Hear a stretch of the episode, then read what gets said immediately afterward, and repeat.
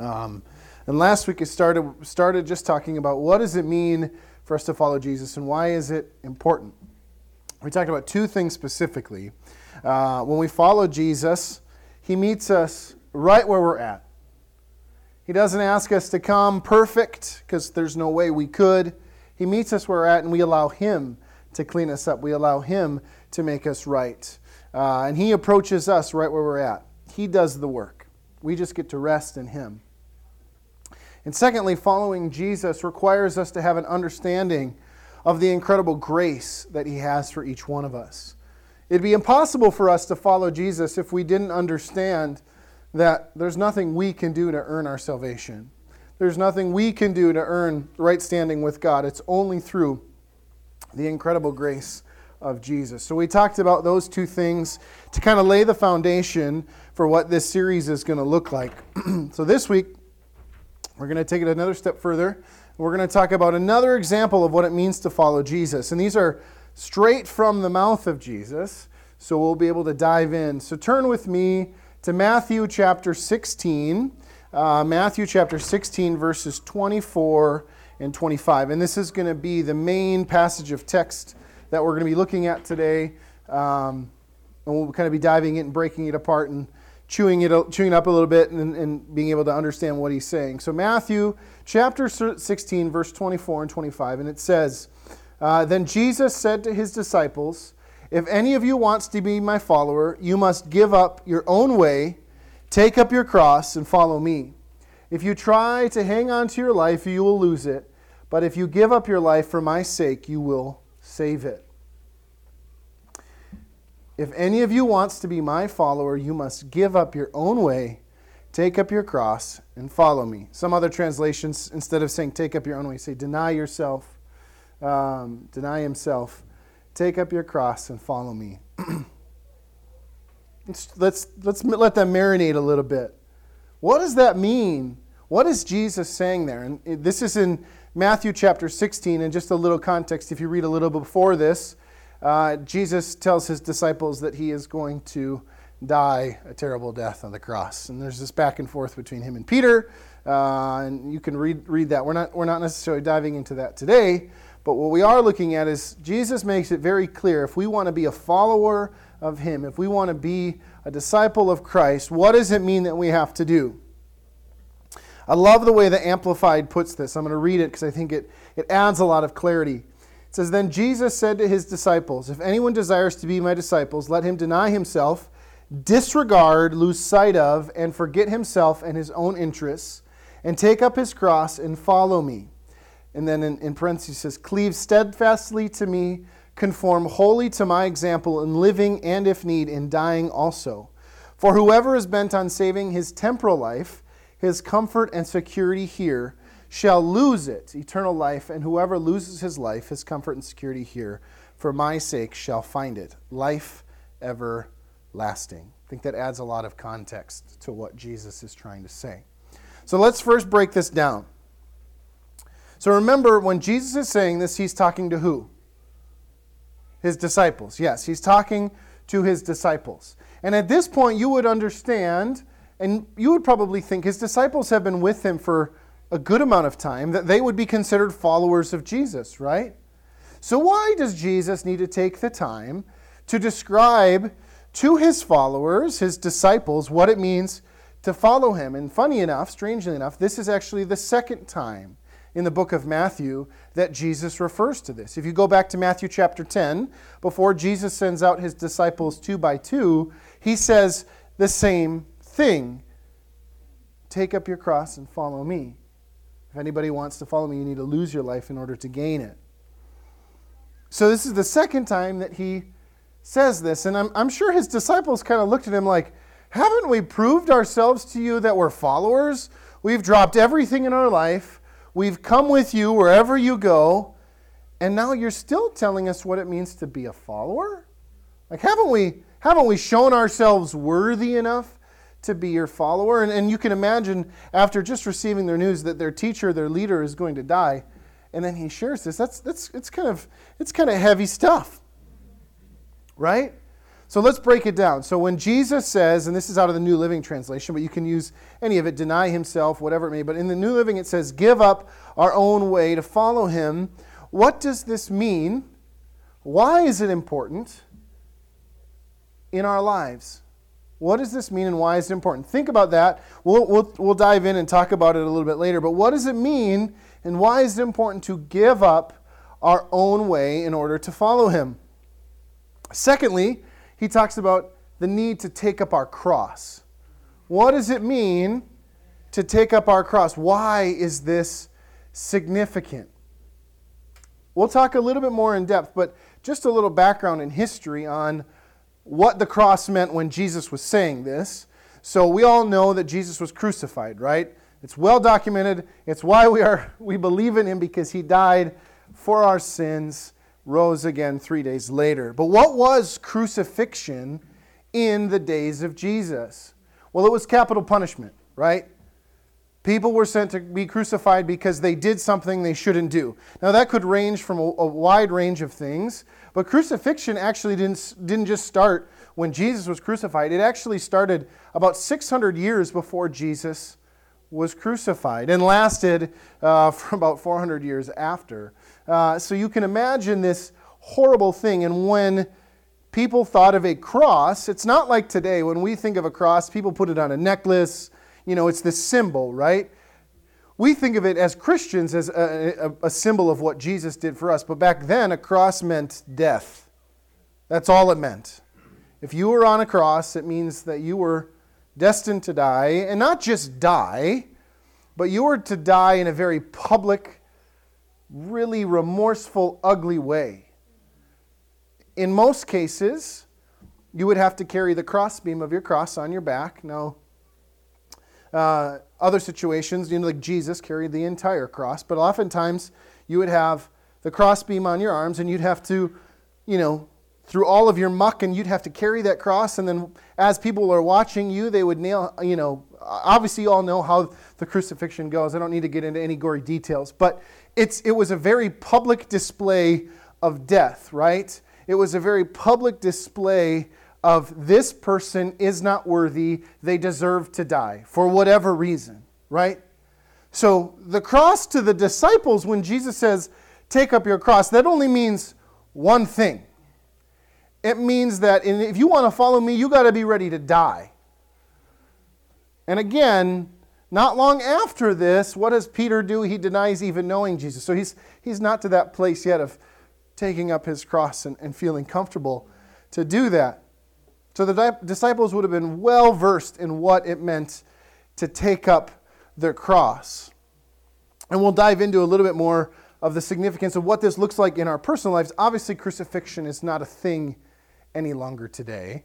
Um, but uh, there are some parallels that we can, we can draw between our own lives and what Jesus is trying to articulate in this passage of Scripture.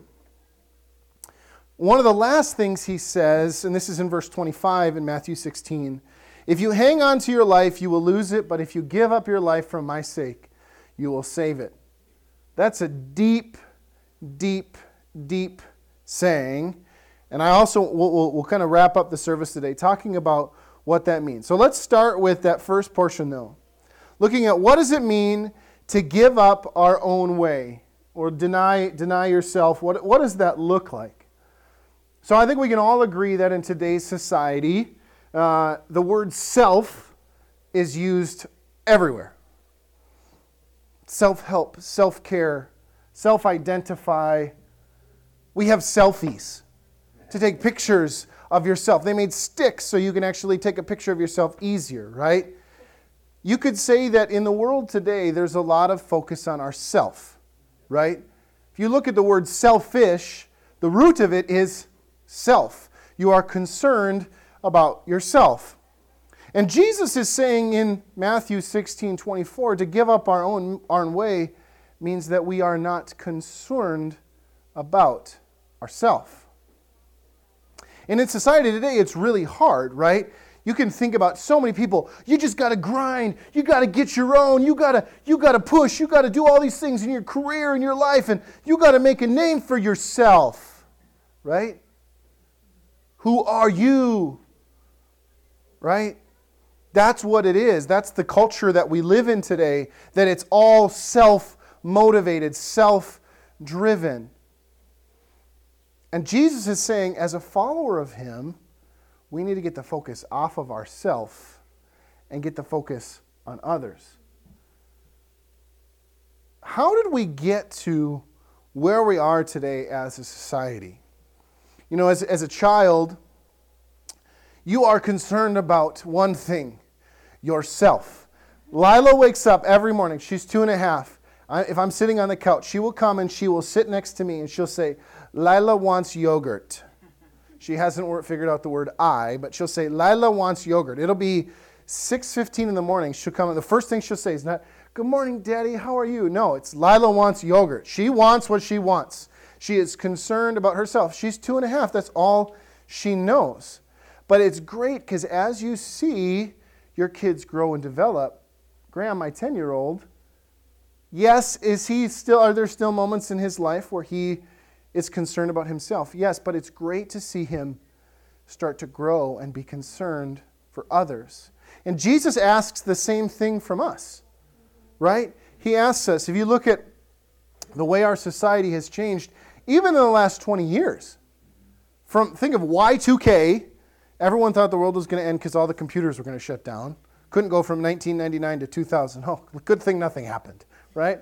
Uh, to where we are now, social media, all the things that are out there in the world, the TikToks, the Instagram, you know, Facebook seems like it's a thing of the past now, like it's one of the older social media platforms. Like everything is about self. I, in fact, I was talking to somebody you know, like the, the social media bullying that happens now. People don't just walk up to, like, if you want to pick on a kid in high school anymore, you don't just walk up and say, uh, you know, say something you shouldn't say. No, it's all done through Snapchat now. Right? Like, it's all, there's, there's, our, our society has changed so drastically. Everyone is going for the next post that gets more likes because if they get more likes, they feel validated about themselves. They're so concerned about themselves instead of concerned about others. And if you look at the ministry of Jesus, you know, talking about giving up your own way, that was how he lived. He lived in service of others all the way up until the moment that he died. Right? And that doesn't mean that sometimes it wasn't easy. Remember when he was in the garden, he's sweating blood, and he says, Lord, if you can, take this cup from me, but not my will, your will be done. Jesus was here in service of others. And the world today is in an identity crisis. Wouldn't you all agree? So many people don't know who they are anymore. They don't know what job to do. It's wild to me. I, I, heard a statistic, don't quote me exactly on this, but the average time that somebody is at a job nowadays is like two years. Because they don't know what they want to do. I like this job. Oh, no, never mind. No, I'm, I'm going to run and go chase after this. No, no, I'm going to go and run and chase after this. The average person, because they don't know who they are, they have this identity crisis, right? Thankfully, I've been at Target 17 years. It's kind of unheard of.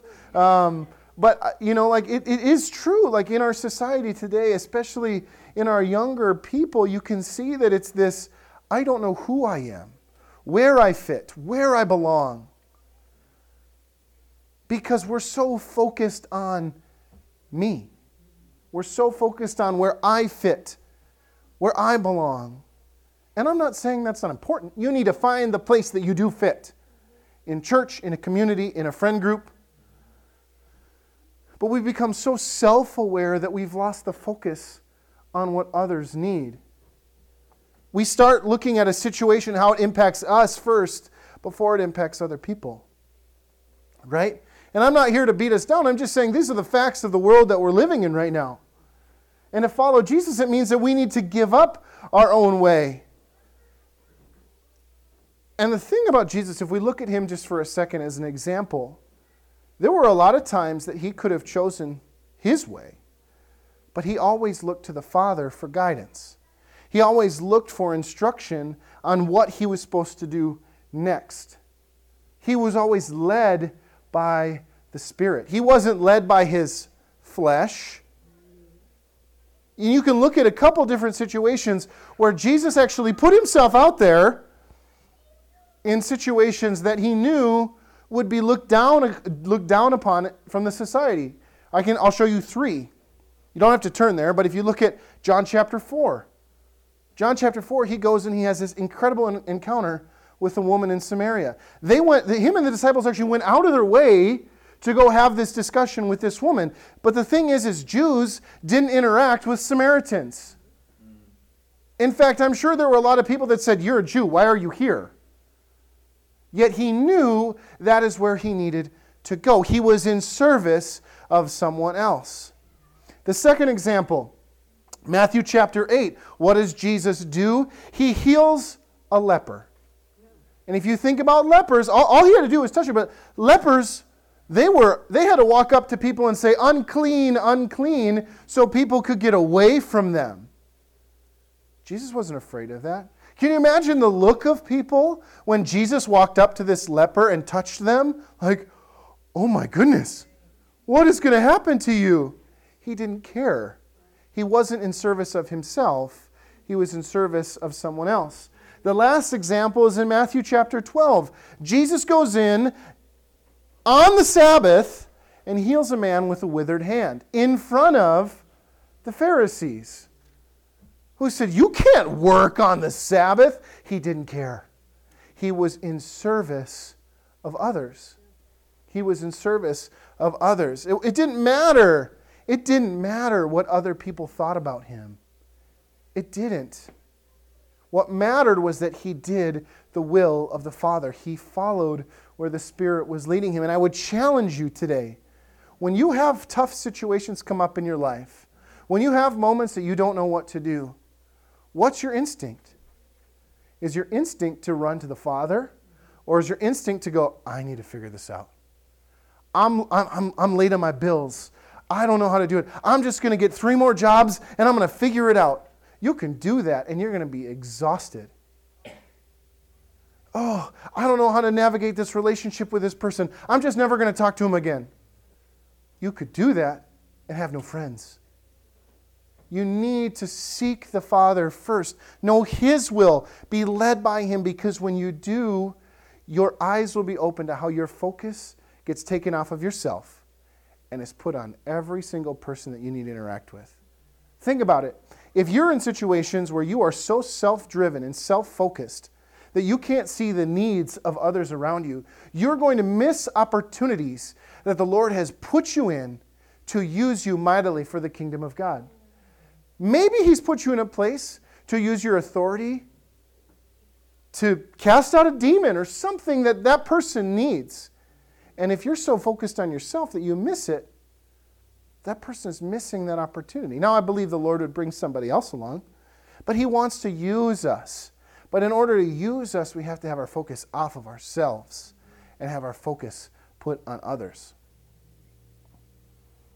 Paul writes in Galatians that when we belong to Christ, we have literally nailed our own passions and desires of our sinful and sinful past sinful nature to the cross. Galatians 5:24 says, "Those who belong to Christ Jesus have nailed the passions and desires of their sinful nature to his cross and crucified them there."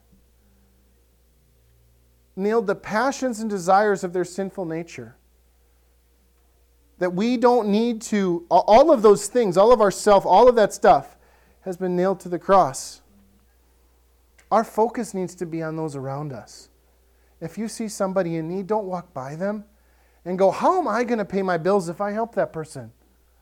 Do you not trust that the Lord's going to take care of you? Something my mom always says, and I love it we need to lean, trust, and rely on Him in His ways instead of our own on his ways. C.S. Lewis famously said this. He said, Aim at heaven and you will get earth thrown in. Aim at earth and you will get neither. Aim at heaven and you will get earth thrown in. Aim at earth and you will get neither. It's a powerful statement. when we keep our eyes focused on heaven, when we keep our eyes focused on Him, not only are we going to get what the Lord wants and what the Lord promises us, but we are going to have an impact on the earth around us, on the people around us, not on ourselves, on the people around us. If we are so focused on ourselves, we won't get any of it. Being a follower of Jesus means that His way is better than our way 100% of the time. Not 90, 100% of the time. Even when it doesn't make sense. His way is better than our way. Galatians 2:20 My old self has been crucified with Christ. It is no longer I who live, but Christ that lives in me. So I live in this earthly body by trusting in the Son of God who loved me and gave himself for me. Trusting. If we want to get our focus off of ourself, we need to fully trust, lean, rely on him to be our provider. Because when we do that, we then are able to get our focus off ourselves and get it on other people. All right. Secondly, let's look at what it means to take up our cross. What does this mean? So, again, we talked about earlier, to take up your cross in those days truly meant death. And while none of us are going to ever be physically crucified, there is, there is this context that is attached to what our lives are like today. So, again, those that were crucified in the early church era, they were mocked, they were scorned, humiliated. Oftentimes, before they were crucified, they were scourged and beaten. They were ridiculed, you could even say. It was public, it was embarrassing because they had to live out their sin publicly in front of everyone. Imagine if you committed a sin and you had to walk out in front of everybody saying, I lied today, I lied today, how's it going? I lied today. No, none of us would ever want to sin again, right? That would be embarrassing. It would be terrible. But that was what it was like. Because if you're walking through the town carrying a cross, people would say, Oh, what'd that guy do? He must have done something real bad. And imagine, you, I grew up in a small town reputation spread like wildfire. The rumor, the rumor mill, right? Did you hear about John? Did you hear what he did? Oh, he even got crucified. And you just, it's like telephone. The thing just keeps going on and on and on. So you, it, was, it was a horrible way, not just to die, but you died humiliated, right? They were, again, they were ridiculed for something they have done. Have you ever been ridiculed because of your faith? Have you ever been put in a place where somebody mocks you, teases you, makes fun of you, puts you down because of your faith in Jesus? I know I have. I was actually just telling somebody last week about a situation that happened when I was in high school. Now, if it happened, I, I would probably would have ended up very differently, but it was a horrible thing. Hor- horrible thing. Absolutely awful. Mocked because I was a Christian, because I was open about my faith. I was mocked for following Jesus. Horrible. It, felt, it, was, it was a terrible situation. Jesus tells us that stuff's going to happen, though. When we follow Jesus, when we choose to follow Jesus, He doesn't tell us that it's just going to be rainbows and sunshine the rest of our life. He tells us there's going to be tough times. He tells us you're going to be persecuted for following me. People are going to look differently at you because you follow me. You can see that in today's society. You can probably think of several examples in your head of recent times where somebody who is a Christian stands up for their faith and gets ridiculed for it. Ridiculed for it.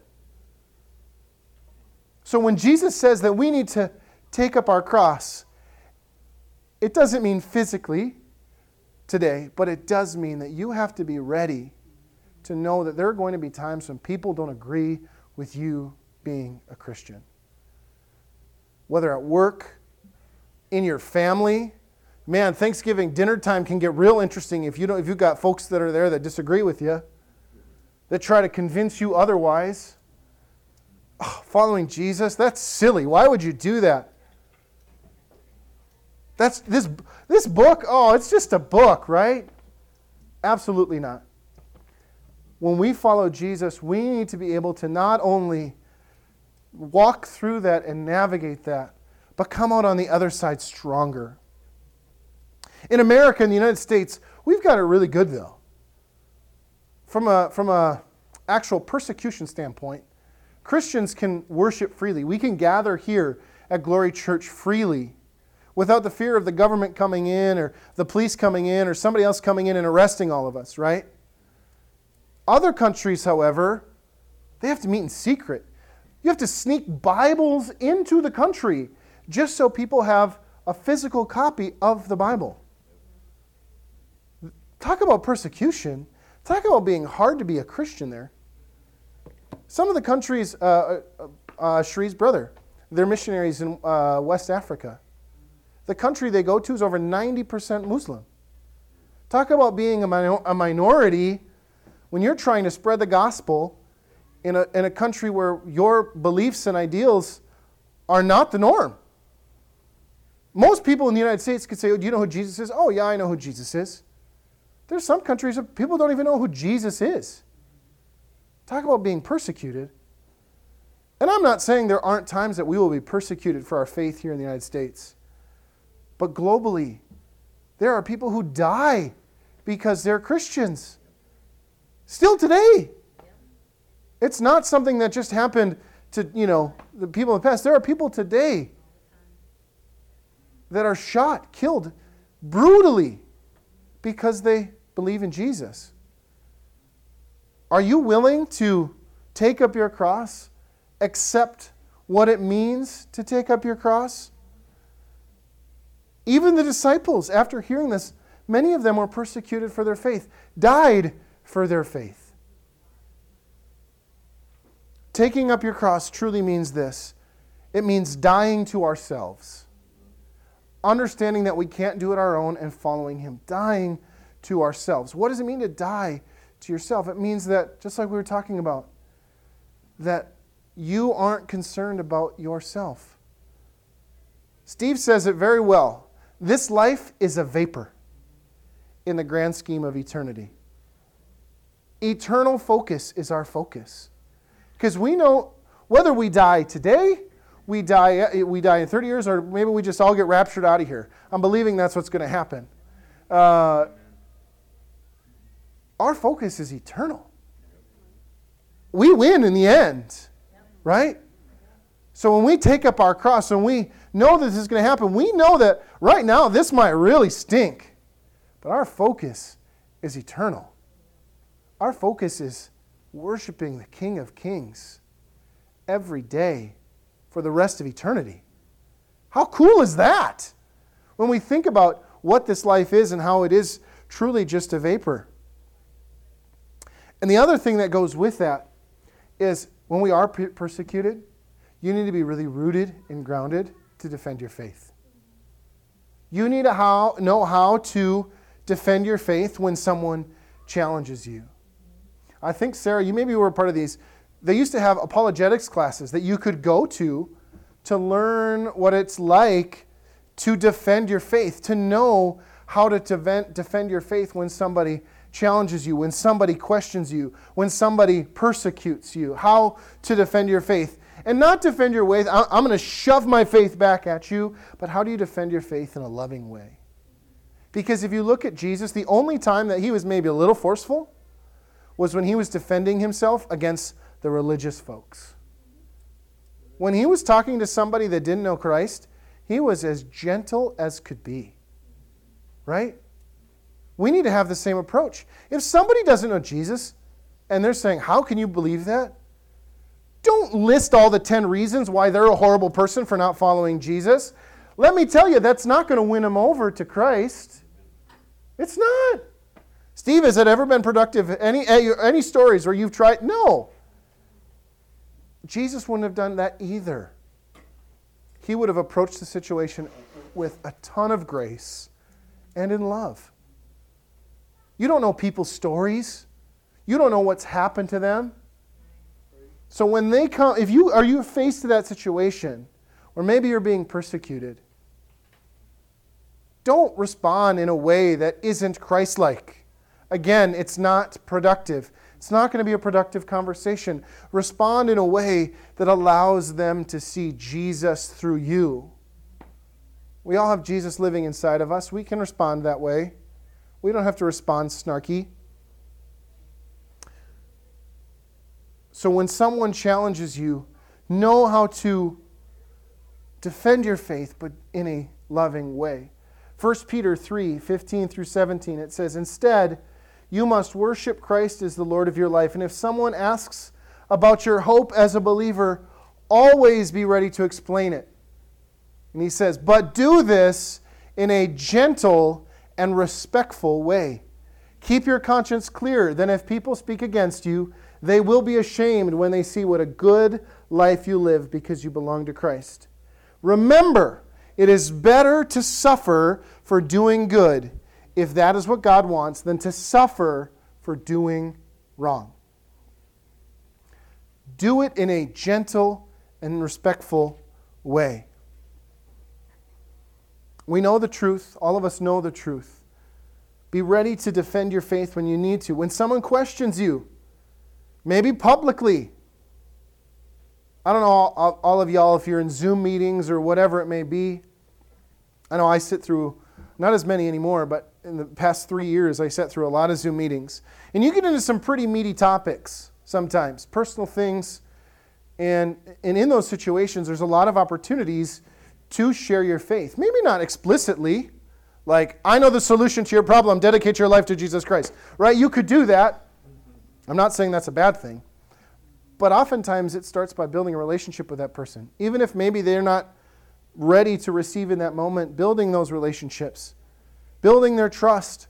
And then when the Lord leads you to sharing the love of God with them, sharing what Jesus can do for them, responding in a gentle and respectful way, gracious way. Jesus never promised that our life as Christians would be easy. He never did. He never said it's going to be easy. But what he did say was in John 15, 18 through 20, if the world hates you, remember it hated me first. The world would love you as one of its own if you belong to it. But you are no longer part of the world. I chose you to come out of the world, so it hates you. Do you remember what I told you? A slave is not greater than the master. Since they persecuted me, naturally they will persecute you. And if they had listened to me, they would listen to you. God's grace is sufficient to carry us through any situation in our life. His grace will carry us through any persecution, any hardship, whatever it may be. His grace will carry us through that. And there, you can expect, this is just real talk, that as a Christian, there are going to be people that don't like you that aren't, that are not going to be, yay, you're a Christian and celebrating you. It's just a reality of the world that we live in today. And are you okay with that? Are you okay with that? How should we respond in those situations? What are the two commandments Jesus gave us? Love the Lord your God with all your heart, all your soul, all your strength. And what? Love your neighbor as yourself. Even if that person isn't your physical neighbor, they are your neighbor.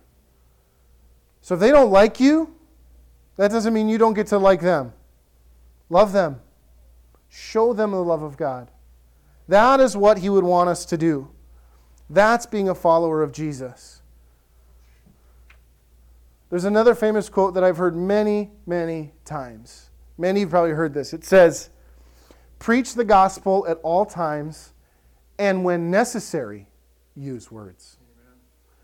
Preach the gospel at all times, and when necessary, use words. That's powerful, right? Our lives should be a living, breathing example of the gospel.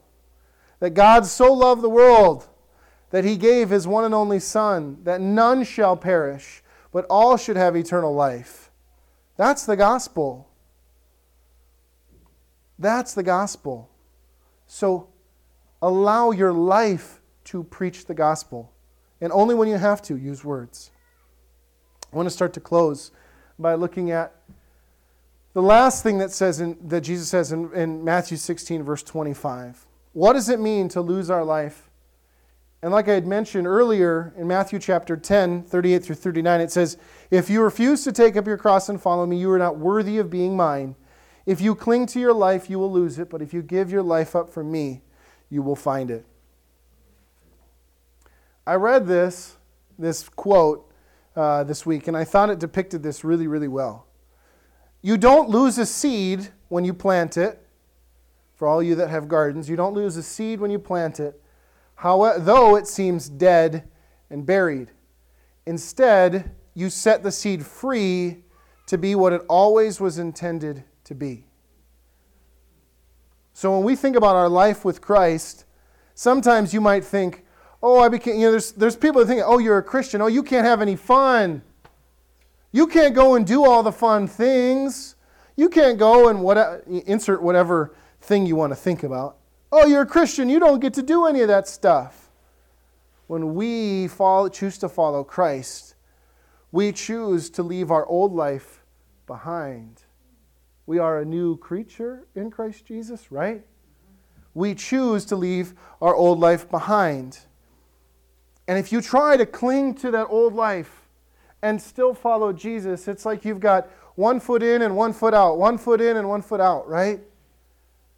You can't do it. Anybody ever tried to straddle a boat, like you're getting into a boat, or you're trying to hold the boat for a trailer, and you got one foot on the trailer, one foot on the dock, and then wind comes and the boat slowly starts to sink away, and you start to slowly do the splits. I can't do the splits, so I avoid that situation. But I've done, it's happened to me before. Eventually, you're going to fall in because you're going to go, I can't stretch any further. The boat's floating away. I need to make a decision. Get in the boat. Jump in. Leave the old behind. Now, when Jesus is saying this, in order to gain your life, you need to lose it. It might mean that you lose your life for the sake of the gospel. There are plenty of people in history, and we've talked about that, that have lost their life because they were followers of Jesus. I also believe that he's telling us that in order to truly follow him, to be led by him, to be a Christian, we first need to understand that he is the Lord over every area of our life. Again, we can't have one foot in the old and one foot in the new. A baby doesn't get to choose, no, no, no, no, no, I, I want to stay where it was nice and warm. Once they're born, they're born. There's no turning back, right? When we are born again, there is no turning back to the old. Jesus doesn't even remember the old. The, the, the slate was white, wiped clean. You might remember the old, Jesus doesn't, right? Don't go back to those things. Are you giving him lordship over every area of your life? Are you allowing everything that you maybe used to like to do to be refined by Jesus? We talked about a few weeks ago. Are you giving up what you want? Are you allowing him to make you uncomfortable? If he asks you to do something that is tough, challenging, or hard, are you going to do it? If he asks you tomorrow to share your faith with a coworker that maybe intimidates you, will you do it? Knowing that maybe you'll, lose your job? Maybe it would cost you that relationship or that friendship. But if the Lord is telling you to do it, would you do it? Or would you say, ah, I'll do it next time? Next time I'm with that person one on one, I'll have that conversation. Next time. There might not be a next time. What if that person quits the job and you never see them again? Be so willing to give the Lord every area of your life that no matter what He says, you do. I'm always so encouraged. If you don't, if y'all don't get to hear Chris and Steve's stories from the YMCA, they share them with us on Thursday nights most often. They have, literally have a ministry at the Y where they go and countless people they've led to the Lord. And it's not because Steve's carrying around a sign that says, I'm a Christian, come talk to me about Jesus. No. He's not walking around handing out tracts to people at the Y. He's just being led by the Spirit. Oftentimes it seems it's in the sauna. And in those conversations, he's sparking up, hey, do you know Jesus? And it's incredible when you give up that space. Steve might see that person at the YMCA the next day. He doesn't care. Because what matters is the focus on eternity. We should yearn for every single person we come in contact to know Jesus. Why? Because we want to spend eternity with them, worshiping the King. We don't want anybody to perish. We don't want anybody to go the other way. So, in order for us to follow Him, we have to give up sometimes the things that we don't want to, give them to Him and allow Him to dictate where we go. You see, when you understand that God Himself came to this earth as a man, died a painful death on the cross, and then rose again three days later, all because He loved you. All you want to do is share that with people. It just comes pouring out of you. How many of y'all been really excited about something, right? Your team won the Super Bowl. You know what you talk about for the next week? Every single play from that Super Bowl because you're jazzed, you're pumped. Oh my gosh, you're a 49er fan, right, Laura? Oh, do you see somebody wearing uh, whatever team? Oh, you're, do you remember that game? Oh, so cool. As a Packer fan, you know, there's Packer fans worldwide. You go and you see somebody in the Packer shirt. Oh, who's your favorite player? You get excited about it. You want to talk to people about it because you can relate to them. We should be the same way about the gospel. Hey, can I tell you about somebody that I just am in love with? Jesus. He loves you so much and cares for you. Would you be bold enough to have that conversation with a stranger? Or would you only do it if you saw somebody that was wearing a cross necklace or had a, you know, a faith shirt on? Oh, let's talk about our faith. It's really easy to talk to people that you're like minded with. It's not always easy to talk with people about things that you maybe disagree with or they don't think the same way you do. But as Christians, it's important for us to have those conversations.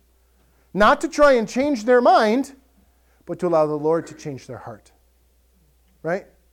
Sometimes as Christians, we want to fight the fight with our intellect and try and out argue somebody. That's not our job. Our job is to approach people with love and grace and to help them see Jesus. They don't see Jesus with you pointing out every single thing that's wrong in the world today and, oh, I'll, no. Again, I, I know I say this a lot. I want to know how successful the people are with the microphone and the little speaker standing on the street corner of their soapbox telling everybody they're, you know, going to hell.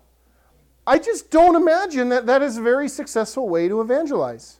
Maybe it is, if, you know, here and there. The best way for us to reach people is to do what Jesus did to us Meet them where they're at and allow them to see Jesus. Our focus should be eternal. The life that we live should be focused on eternity. So when we look, about, look at this verse, we need to get our focus off of ourselves. We need to get our focus off of ourselves and onto others. We need to be comfortable knowing that there's going to be situations in our life where people aren't going to agree with us. And we have to be okay with that. We have to know how to defend our faith. And lastly, we need to know that in order for us to be a follower of Christ, we have to give him all of our life, not just portions, but all of it. Everything and everything, all of it. Our finances, our relationships, our friendships, our families, all of it. Give him lordship over all of it. And then I think you'll see him working. You will see him working in your kids. You will see him working in your siblings. You'll see him working in your parents. Whoever it is, you will see him at work in your finances. All of a sudden, you're going to go, Wow, where did all this money come from? I don't know. It's because you're following Jesus. You're trusting Him with every area of your life. And that's what He asks of you. That's what He asks of you. In the early church, it talks about this there was not a single person that had lack. Does that mean that there was just money falling from the sky from heaven? No. How did they do it? They did it as a community, they did it collectively, they did it together in Christ, right? So when we want to follow Jesus, we need to get our focus off ourselves know how to defend our faith, and be okay when things don't go our way and respond in grace, and then meet people where they're at. Be okay giving the Lord every area of your life. Our focus should be eternal. I'm really, I'm so excited. This is just some really, like, the Lord is just showing me some really cool stuff about what it truly means to be a follower of Jesus. You know, because I think it's so much more, our, our faith is so much more than just, you know, an altar call, saying a prayer. Our faith is so much more than that. And that's how we start. We start by initiating and telling Jesus that we believe in him, but he wants so much more. He wants us to have an impact for him in our community. He wants us to have an impact for him globally. And how easy it is today to connect with people, to have relationships with people, compared to what it was 50 years ago. 50 years ago, you wanted to talk to somebody, you picked up the rotary phone, you know, you dialed it and you talked to them, right? We joke because Cherie's parents, grandparents, had a party line. Some of y'all probably remember what those are. Maybe I've mentioned this. Everyone on the block was on the same phone line. So you could listen to your neighbor's phone conversations. How awkward would that be? Talk about airing your dirty laundry, right?